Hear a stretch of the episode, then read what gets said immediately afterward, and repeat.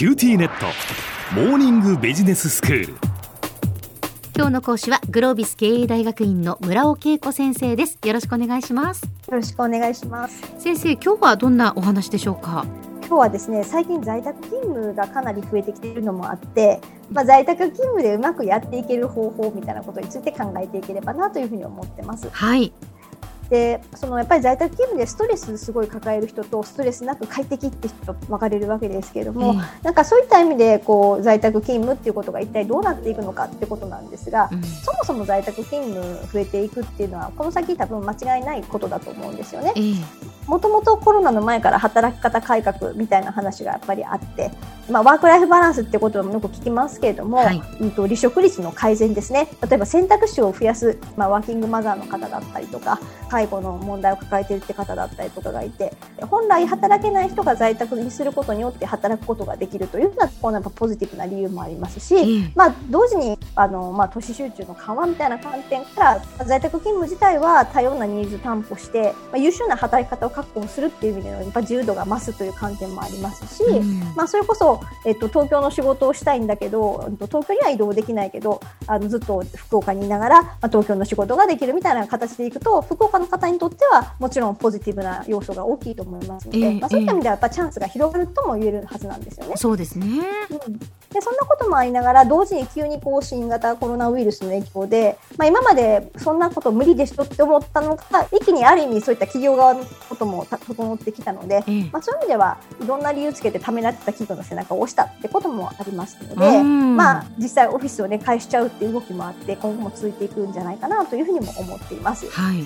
でじゃあこの在宅勤務のメリットはっていうところなんですけれども、個人にとってはやっぱ自分のペースで仕事ができるっていうことがやっぱすごく大きなメリットかなというふうに思ってまして、はいはい、まあ成果出すってことが大前提なんですけども、うん、えー、通勤時間が必要なく、まあ、ある意味の可処分時間ですね。あの自分の時間自由に使えるやっぱり時間が増えたっていうことで増えた部分を趣味とか勉強とかなんかそんな風に使えるっていうことはすごくやっぱ個人にとっては大きなメリットじゃないかなと思います。はい、で今度は企業にとってっていう観点で見た時には、まあ、企業にとってはやっぱり優秀な人材の確保っていう観点と、うん、オフィス代の負担の軽減ですよね。それはありますよね。はい、なんか東京都があのすごいやっぱ家賃高いと思いますので、えー、結構な企業が本社を半分にしたとか言ってたりとかしますけれども、うん、まあその分やっぱかなりあのコストは抑えれるっていうメリットもあるんじゃないかなというふうに思います。オフィスをこう地方に移すっていうこともできますからね。いやそうです結構そういう企業多いですよね。そんなことも含めていろんな動きとかまあ自由度増していくだろうなっていう感じですよね。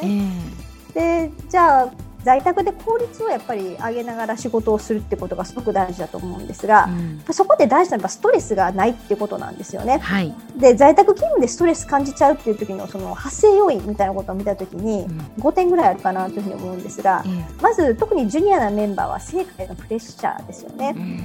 ん、上司から仕事が見えないのでなんかちゃんと評価してもらえてるのか不安なところが大きいんじゃないかなというふうに思います。ね、そしてまたあの上司もね、そのまあ部下が本当に仕事してるのかなみたいなところがあって、はい、だから必要以上にこう報告を求めたり、確かにあのね日報を出しなさいとか細かくいやいやなかなかそんなそのね分刻みにそんなできませんよみたいなところをこう求められたりするっていう話は聞きますね。聞きますよね。意外と上司の方が仕事なくなっちゃって、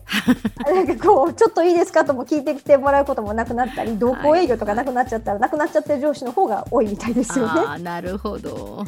まあ、なので、まあ、ストレス発生要因1つ目は成果のプレッシャーみたいなところででじゃあ2点目っていうのがこうオンとオフの切り替えがうまくいかないってやつなんですよね。うん、これも本当難しいと思います。ですよね。えーなんかワンルームとかだったらね横にベッドなんかあっちゃったりとかすると、はい、くつろぎ空間で緊張感を持って仕事するみたいな形になっちゃって、えー、心のバランスもうまく取りにくいんじゃないかなみたいなことありますよね。はいあとはやっぱ食生活とか運動不足だったりとか、まあ、あるいは生活習慣の乱れみたいなところから引き起こされる体調の乱れみたいなものですよね。でこれはやっぱり企業によってはねあの好きな時間に働いていいよみたいな企業もあるとついつい夜更かししちゃってたりやっぱり人間だから一定のなんかパターンみたいなものがないと乱れやすいってことはあると思うので、はい、まあ、そんなところなんかも発生要因になり得るってことですよね。うんでさらには、まあ、人特に一人暮らしの場合はコミュニケーション不足によるこう孤独感とか閉塞感。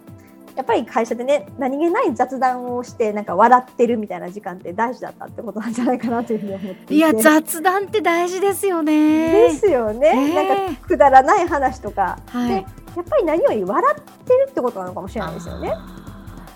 なんか笑うことがストレスを和らげてくれるみたいなところなんだじゃないかなとは思いますね。はいで最後にやっぱり環境っていうことで在宅の場合はですねあのそもそも部屋がないみたいなことも起こり得ると思うので、まあ、うん。この辺りが発生要因かなというふうに思います。はい。でじゃあそうすると今度は、うん、と在宅勤務でストレスためないためにどうしたらいいのっていうことなんですが、ええ。まあ、シンプルに言うとさっき言ったこう発生要因を除くってことなんですけれどえも、えええこれも5点ぐらい考えたんですが1つ目は、うん、まずやっぱり自己管理能力ですよね。うんまあ、結局在宅ということは周囲から監視されなくって自分で自分のコントロールしながら結果出していくっていうことなので時間管理とか体調管理とか睡眠時間とか運動習慣だったりとか、なんかそんなことまで含めての自己管理能力をしっかり高めるってことがとても大事じゃないかなというふうに思います。はいで2つ目は、えーやっぱ社内のメンバーとも積極的にコミュニケーションを取るということで、うんまあ、なかなかミーティングないと話す機会ないってことだと思うんですが、まあ、その中でもなんとなく電話してみるだったりとかそんな工夫も大事かなと思います。はいそしてやっぱりゴールをしっかりと意識するっていうことで、ちょっとでも自分が効率よく仕事したら浮いた時間できたらなんかこうちょっと趣味に当てちゃうだったりとか、うん。何らかのこう楽しみとかゴールをしっかりと意識していくっていうのは自分でコントロールするためにもとても大事じゃないかなと思います。はいあと仕事とプライベートの空間とか時間しっかりと区切るっていうことで、うん。まあ、なかなかね隣にベッドがあったら集中できないかもしれないんですが、うん。まあ、カーテンつけるだったりとか何らかの形で工夫することはできるかもしれませんので、うん。まあ、そんな部分だったりとかできるだけ規則正しくやっていくってことは大事かなと思います。はい。あとはやっぱ社外のコミュニティに積極的に参加するっていうことでビジネススクールとかもそうですし趣味の集まりだったりとかなんかいろんな会がオンラインでもあると思うのでそういったことも大事ではないかなと思います。では先生今日のまとめをお願いしますはい、えーこの先在宅勤務っていうのはコロナ後も普通になっていくはずなんですよね。なので大事なのは自己管理能力ということで今の自分の自己管理能力についてどうなのか客観視してなんかできないなっていうことがある方はその原因を探っていくそんなことから始めてみると良いのではないかと思います。今日の講師はグロービス経営大学院の村尾恵子先生でした。どうもありがとうございました。ありがとうございました。